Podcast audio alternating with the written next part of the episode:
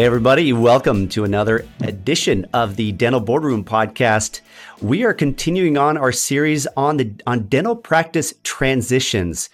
And this is our, I think, our fifth episode on the subject. And again, on the show, I've got my good friend, Matt Odgers, dental attorney. Welcome back to the Dental Boardroom, Matt. Yeah, as always, thanks so much for having me, Wes.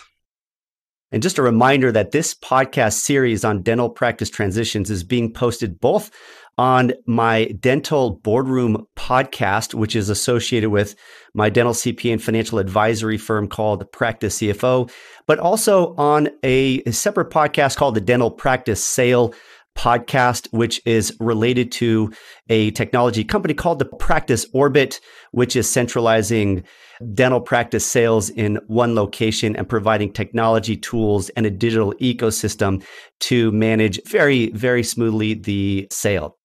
Okay, so on the subject today, this is this is uh, selfishly in my domain, which is what does a CPA do in a dental practice sale? And to do this, I'm going to turn the tables and I'm going to I'm going to hand over the host responsibility to Matt to interview me to make this a little bit more dynamic. So perhaps I'm not talking the entire time. So Matt, lead Absolutely. on. I'm looking forward to this and kind of learning a little bit more myself about the intricacies of the CPA side. I know that you guys are incredibly invaluable. And I've almost gotten to the point now where I won't take on clients that don't have a dental CPA because getting the deal done from start to finish, there's just so much on the tax and accounting side that are outside the realm of what attorneys do that we lean heavily on the CPA to come in and make sense of all that. So, to begin with, Wes, I'd like to hear kind of a summary. In our last podcast, we did this on the legal side, but I'd like to hear a kind of a summary of what a dental CPA does during a transaction. I've seen all formats or levels of involvement, maybe better said, of what a dental CPA will do when they are representing a buyer or a seller. And I'll talk a little bit from both those angles.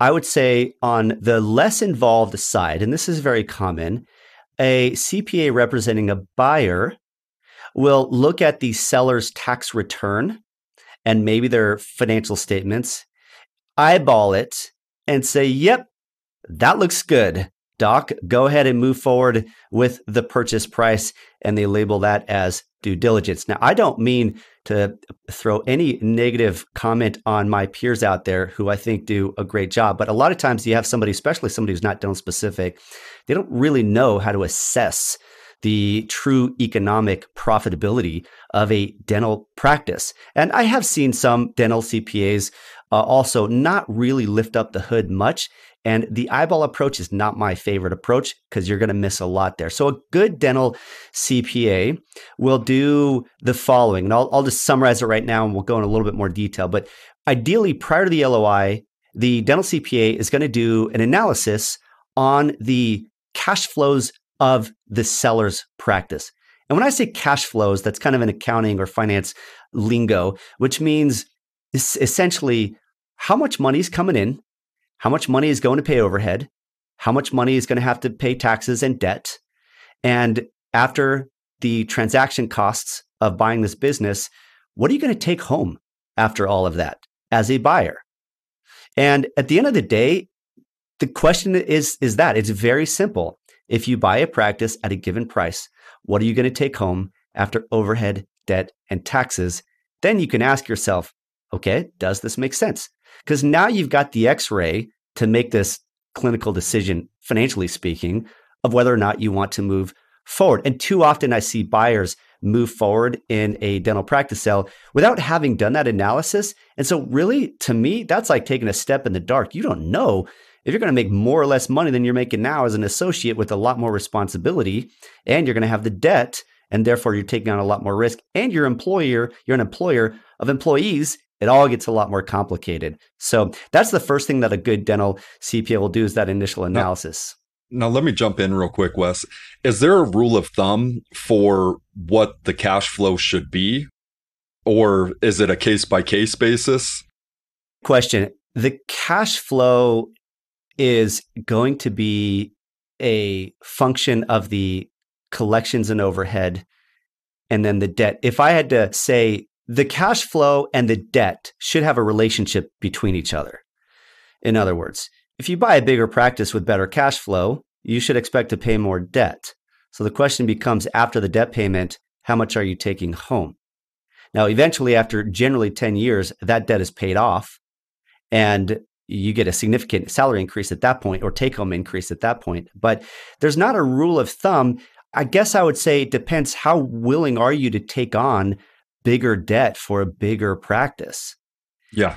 And absolutely. if you do that successfully, your cash flow will be better. So I think that's going to be unique to the to the goals and practice profile that a buyer is looking for. But yes, there should be a relationship between the cash flows of the practice operationally and the debt that they take on. And I would also say, and their associate income. If they're an associate making $400,000 a year, and then this practice after the debt is going to make them $150,000 a year, well, I'm going to say, don't buy the practice.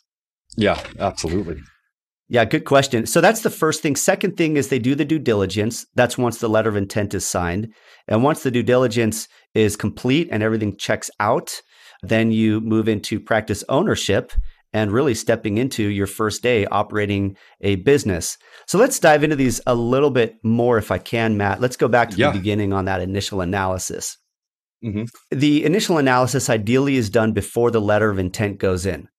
A lot of times, the letter of intent is signed just to get the practice off market, and we can do it after the fact. Now, we as CPAs will do for a practice doing north of a million in collections, we will do a free initial analysis for a prospective buyer. Why? Because we want to work with you after closing as your dental CPA and advisor. So it's kind of a lost leader of time for us.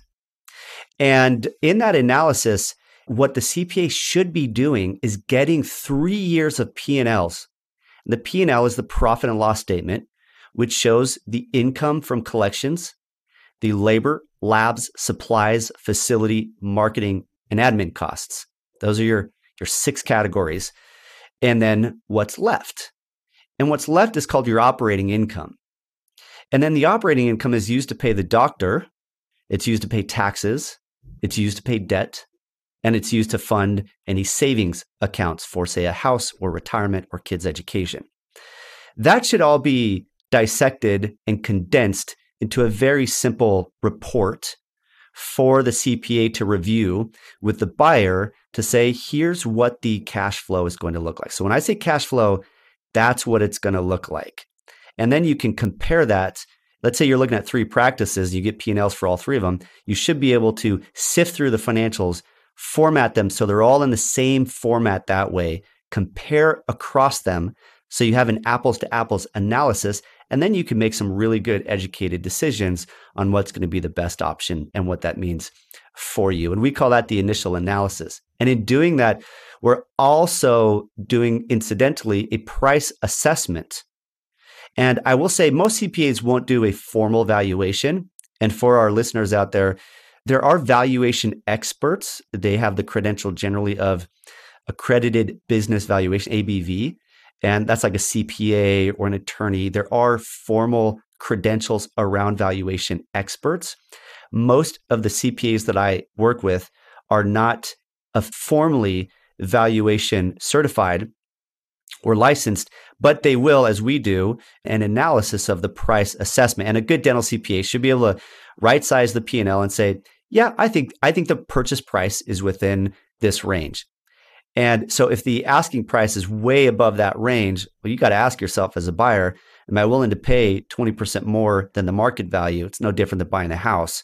Are you willing to pay a lot more than what Zillow says for neighboring houses? But that initial analysis, really vital, should be done beforehand. And then if it all checks out, you move to the letter of intent. Any questions on on that first analysis, Matt? Yeah. So when you talk about doing the cash flow analysis and you're running the numbers, are you doing that from the numbers that the seller is giving to you, or are you providing any advice on changes which the buyer could make that might be advisable to get a better cash flow analysis?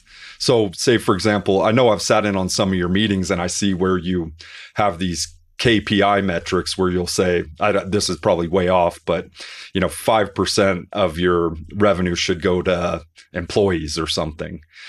During your cash flow analysis, are you talking with your clients about what your recommendations are to get them more profitable or is it strictly an analyzing what the seller has operated under or is it a mix it is both and yeah. i'm glad you brought that up because what you're paying for is you're actually not paying for historical profitability you're paying for the profitability that you're going to get on day one mm-hmm. that's what you're paying for now sometimes the profitability will change from one day to the next when you take over. For example, historically, Delta Premier was an issue because the seller had Delta Premier and got paid, you know, thirteen hundred for a crown, and now the buyer for the same patient is only going to get six hundred dollars for a crown. Well, you're paying for the six hundred dollar revenue stream, not the $1,200 revenue stream. Now, most of Delta Premier has been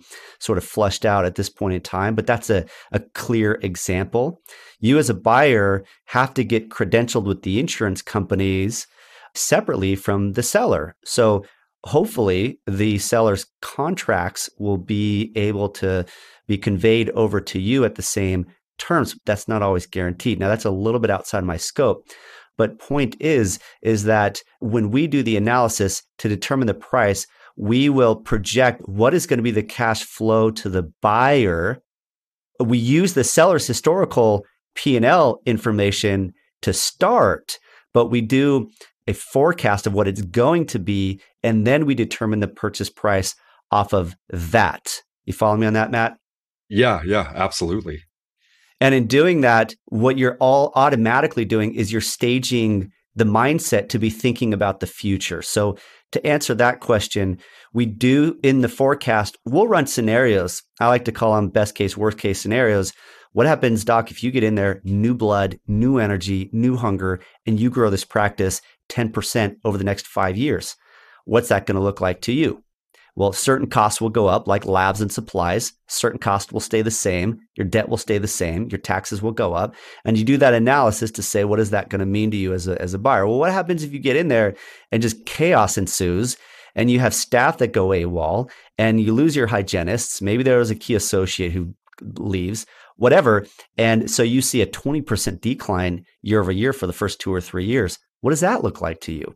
And so we have a tool where you basically plug in the scenario assumptions and it will forecast out the cash flow and factor in taxes in that cash flow. So we have a really keen understanding of what the range of profitability could be to the buyer. And always in those conversations, we start talking about some marketing, we start talking about the labor costs.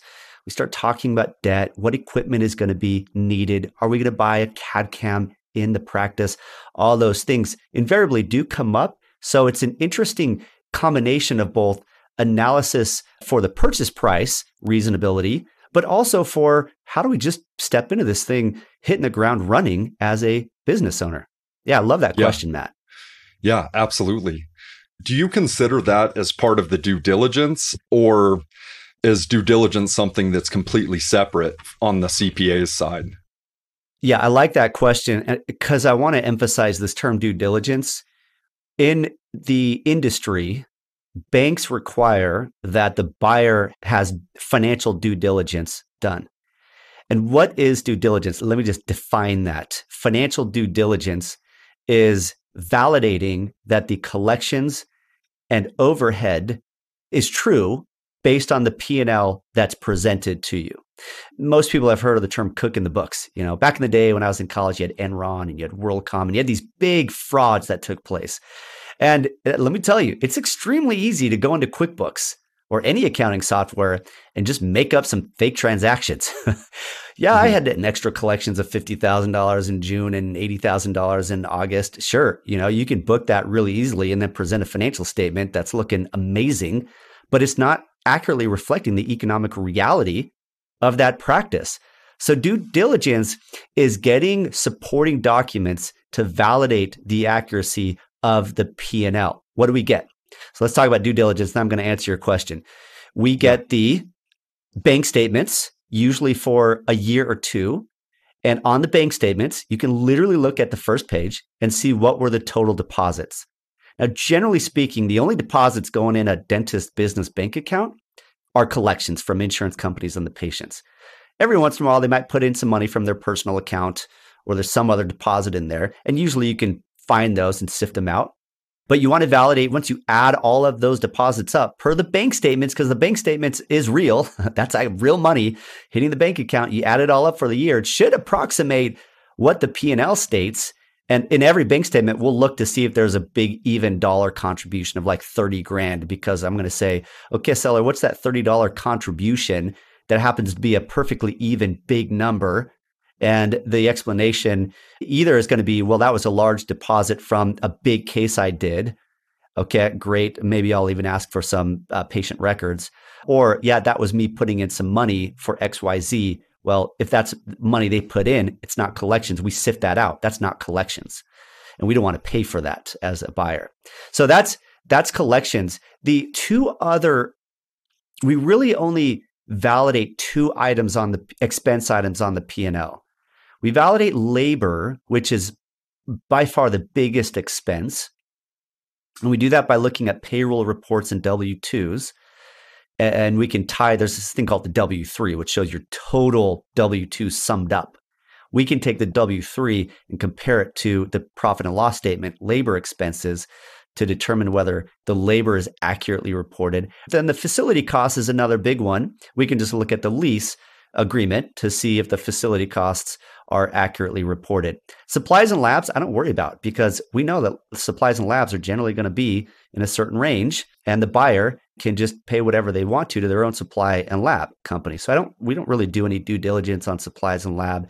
Same thing with marketing. That's going to be what the buyer wants to do. Same thing with things like phone bills and paying their CPA and maybe their own travel or education cost. We don't we don't validate those things because the buyer has total control over what they want to do with those types of expenses. So that's called due diligence. Banks require it. And generally speaking, in the industry, CPAs provide one purpose, and that's it. And I would say that's your baseline. Now, I rarely see a CPA actually get all those documents, put them in Excel, tie them out, provide a report, a PDF that shows the tie out and says, yep, this buys off, the due diligence is done. Go ahead and sign off. I don't see that very often. I usually see just people eyeballing it and calling it a day. So I would say if you hire a CPA, ask them to give you a due diligence report showing the work that they did. But more broadly speaking, a good CPA is going to go beyond that and start doing business consulting for the buyer. Now, real quick before we go into the business consulting, Wes, how do tax returns play into the what you just finished talking about? Is there a because I know as a seller, you want to be paying as little in taxes as possible. So it's not always a clear snapshot. Do you take that into consideration or do you just, is it just one last thing to check to make sure there's nothing out of line? The tax return, I do get the tax return. And here's why a seller is motivated to have a very high profitability on the profit and loss statement. Because guess who doesn't get the profit and loss statement? The IRS. What mm-hmm. does the IRS get? They get a tax, tax return. return. And the, the profit and loss data does transfer into and make up the tax return, but it is very possible that a doctor will beef up the P&L and then beef down, if that's even a word, the tax return yeah. in order to have the best of both worlds. Oftentimes, the tax return is more reflective of what's really happening economically in there. So I will use the tax return as another angle to validate the data on the P&L. If they're showing dramatically different collection or uh, expenses than the P&L, I'm going to start asking some questions as to why. That's the primary reason. Sometimes I will look at if I'm representing a buyer, the seller's what's called schedule L, which shows their assets and their depreciation on those assets. This gets a little technical. I'll keep it light. But one of the important aspects of the CPA's role is to guide the seller and the buyer on what is an allocation of the purchase price to the assets that are being bought and sold. And a seller wants to have as much of the purchase price allocated to goodwill. Now, I'm generalizing a little bit here. Every case needs to be looked at by the CPA, but sellers want everything allocated ideally 100% to goodwill. Why? Because goodwill is taxed at the lower rate called capital gains rate at the federal level. At the state, it's usually the same. And so if the seller is in a 37% high tax bracket for income taxes, the capital gain tax rate for that seller is going to be 20%. So you're saving 17% on whatever is allocated in the purchase price to goodwill. Now, the buyer, it's the opposite. The buyer doesn't want goodwill because goodwill is deducted as a tax deduction over a longer period of time 15 years. If 100% of the purchase price was uh, for the purchase of equipment, meaning it was all allocated to equipment, this tangible asset like chairs and x ray machines and furniture and all that stuff, then the buyer gets to deduct that over five years. And again, in all of this, I'm making a few generalizations here. There are nuances to this. And yeah. tax dollar saved today is worth more than that same tax dollar saved in 15 years because of inflation. So buyers want to get more tax deduction earlier and not have to wait so long. And so one of the things that we'll do as a CPA, if I'm representing the seller, is I try to allocate the price to what I call the ideal, which is what is the allocation that keeps the most money out of the IRS's hand and the most money in the buyer and seller's pockets. I call that the the ideal. And mm-hmm. from then I work uh, from there one direction or the other. But usually the ideal is pretty close to where we want it to be. It would get way too technical if I talked how you arrive at that ideal. There's things called depreciation recapture from the seller side and some other nuances in there. So I'll stay away from that. But that's one of the key features that we do. And the tax return, going back to your question, gives us some insight into what might be the ideal allocation of the purchase price for the seller. Okay. That kind of sounds like the bare minimum of what needs to be done from a CPA. And earlier, you started talking before I interrupted you, but it's the side that I'm really excited about, which is learning about what the kind of the business decisions that need to be made and how you, as a CPA, can step in and kind of help on that front and what you guys do. Yeah, I would say the bigger mission actually isn't the due diligence and the price allocation. That's the no. baseline. Yeah, um, yeah. But the bigger value proposition, I'll say, for a CPA to, I'll, I'll start off with the buyer, is coaching them, educating them, giving clarity to what all of this means, coordinating with the bank, coordinating with the attorney and even coordinating with the broker if there's a broker involved, such that the buyer feels like they have an advocate walking them through this relatively complicated transaction.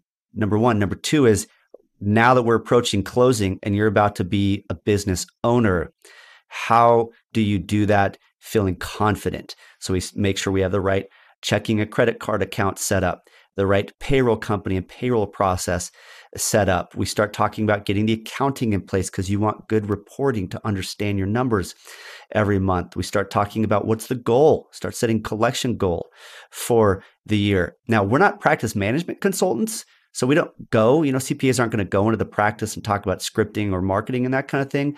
But as a CFO for that's the way I view it. We sort of act as this you know part-time CFO to help the doctor make these strategic financial decisions. That I think is is the most valuable. Now to a seller, sometimes it's a little bit more. It's simply how do we reduce your taxes on the sale of your practice and what other financial implications do you have moving out of ownership? And if uh, some CPAs might get a little bit more involved in the financial planning aspect, which we do at Practice CFO. We will say, how much are you going to net after taxes and overhead, I'm sorry, taxes and debt on the sale? And is that enough for you to pivot into retirement or that next step? Ideally, that should be done before they list their practice so they know whether or not they're ready. But that's also what a good uh, a CPA, I think, will do for the seller. Generally, though, for sellers, they don't recruit their CPA very much other than they just sort of buy off on the price allocation. That's generally what I what I see. But for the buyer, the CPA becomes much more important because of the due diligence and the general coaching that I think is needed. Yeah. Oh, absolutely. Now, what do you do in a situation where a seller's books might not be in order or where their taxes haven't been completed yet and they reach out to you for the first time when they have a buyer in mind? Great question. You cannot sell your practice unless you have unless you have a set of numbers that allows other people to rely on to make decisions around buying your practice. For example, a bank, this is probably the biggest example. A bank is never going to lend to a buyer unless they can see the story behind your financials as a seller. And so if the books aren't done, I'm going to tell a seller, hey, we got to get some clean books here. And depending on how clean their books are, and I've seen some some uh, some really poor books. I mean, or even books that are, haven't even been done for nine months. At the end of the day, they got to be done because they have to file the tax return every year. So you need something there. But you're going to clean up the books, have something to present first. Yep. Yep, good question. But on this on this on the seller side, I think a seller should start anticipating their sell ideally 3 years plus before they sale because you really want to hit a high note when you list your practice. And so engage a good CPA, not just at the time of sale. I mean, everyone's got their accountant, but have a, a CPA start to window dress your practice, give you some consulting on how to get your numbers looking great and formatted great so that when you list your practice, you've got something really appealing out to the marketplace. So earlier, Wes, you mentioned that you guys provide a free purchase price analysis, not evaluation. I took that away, but a general idea of what a fair price would be based on the cash flows. But what should a buyer expect when it comes to the fees for the due diligence side of it during the transition? And then do you stay on and help them in their practice? I know the answer to that is yes, or that's the goal.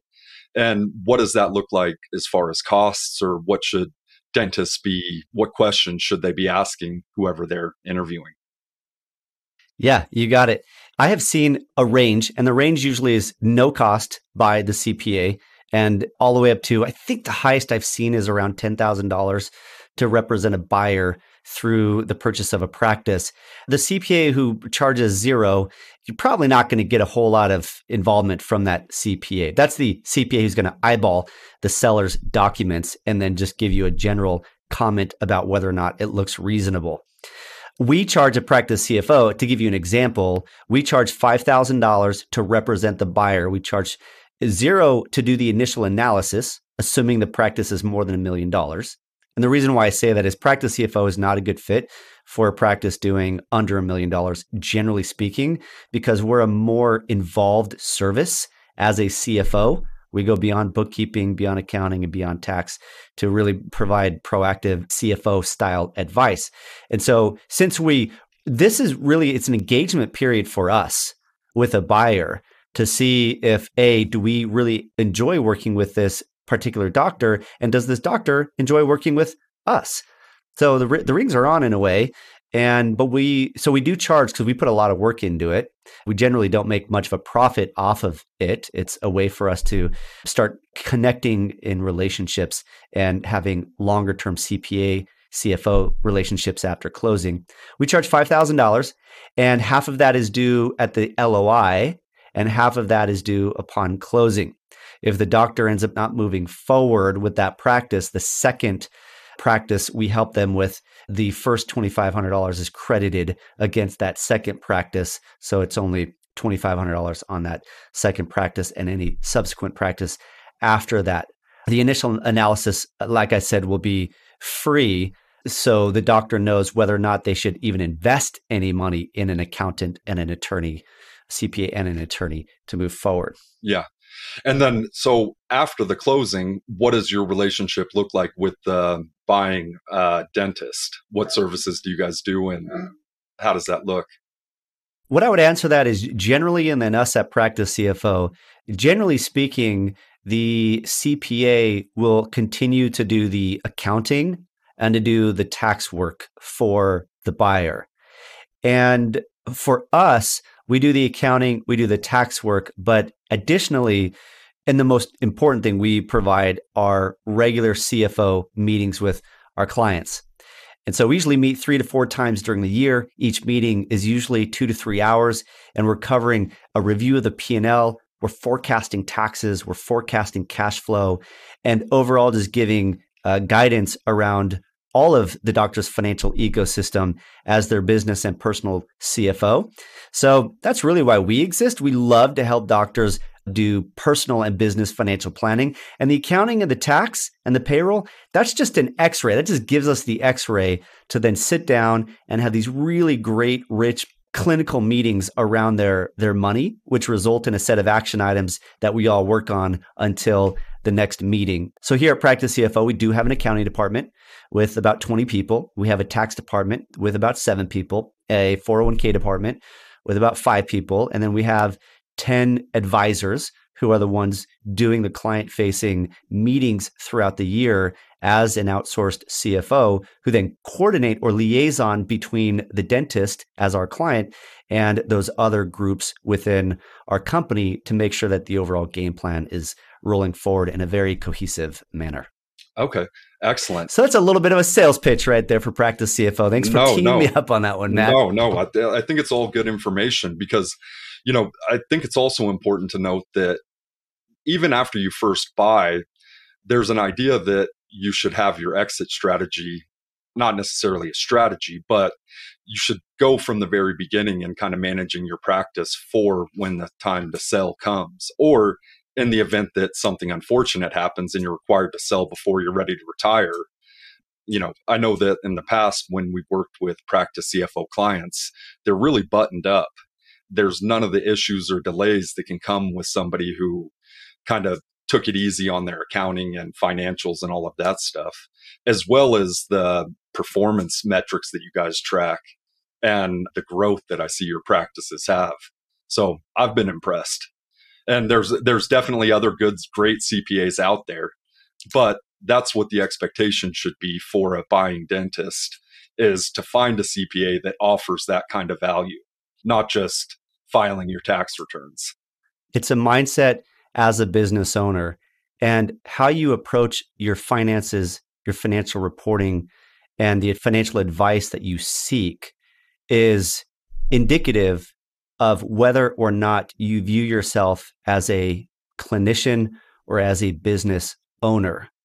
And if the decision is I'm running a $1.5 million practice and I want to pay 250 bucks a month to a bookkeeper, that's a mindset of a clinician. Let me only pay money where I have to pay money and let me produce and be a doctor. Great. Okay. Maybe you're going to do very well. And there are some that do very well in that model. Yeah. But if you, if you want to have a strategy around your finances, once you start to get north of a million, a million two in collections, you start to need a better guidance as a business owner.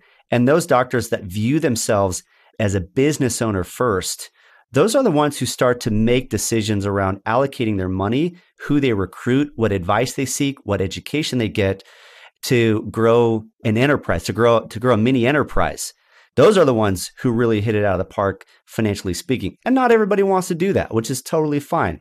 But a lot of the young doctors coming out of school with $800,000 in student loans, they sort of have to start thinking like a savvy business owner. Otherwise, go, you know, go work for a DSO and make 200 grand a year and you'll get inflation adjustments every year. Great. You can live a, a fairly stable life that way, but you're never going to hit it out of the park unless you go be a business owner and you go be a really effective business owner, not just surrounding yourself with employees to support you as a clinician. Two different mindsets. So the doctors that come to us are the doctors who and really want us are the doctors who have the mindset to be really successful. Absolutely. Well, I appreciate your time, Wes, and I feel like I've got a much better understanding, and I'm sure everybody listening as well, on how the CPA works on the transaction and then also after the transaction, which is just as important. So, Matt, it's been fun. It's been an honor to let you take over the reins as yeah. the host of the Dental Boardroom podcast yeah. today. So, thank you. And thank you, everyone, for listening in Tune in as we have more on the series of practice transitions.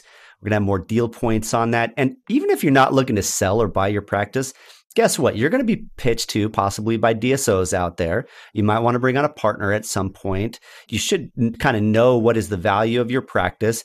There's a language that comes in there that just overall helps you be a more educated business owner. So tune in to these episodes. Hopefully, they're content rich, and we'll be back for another one soon. Matt, thanks for joining.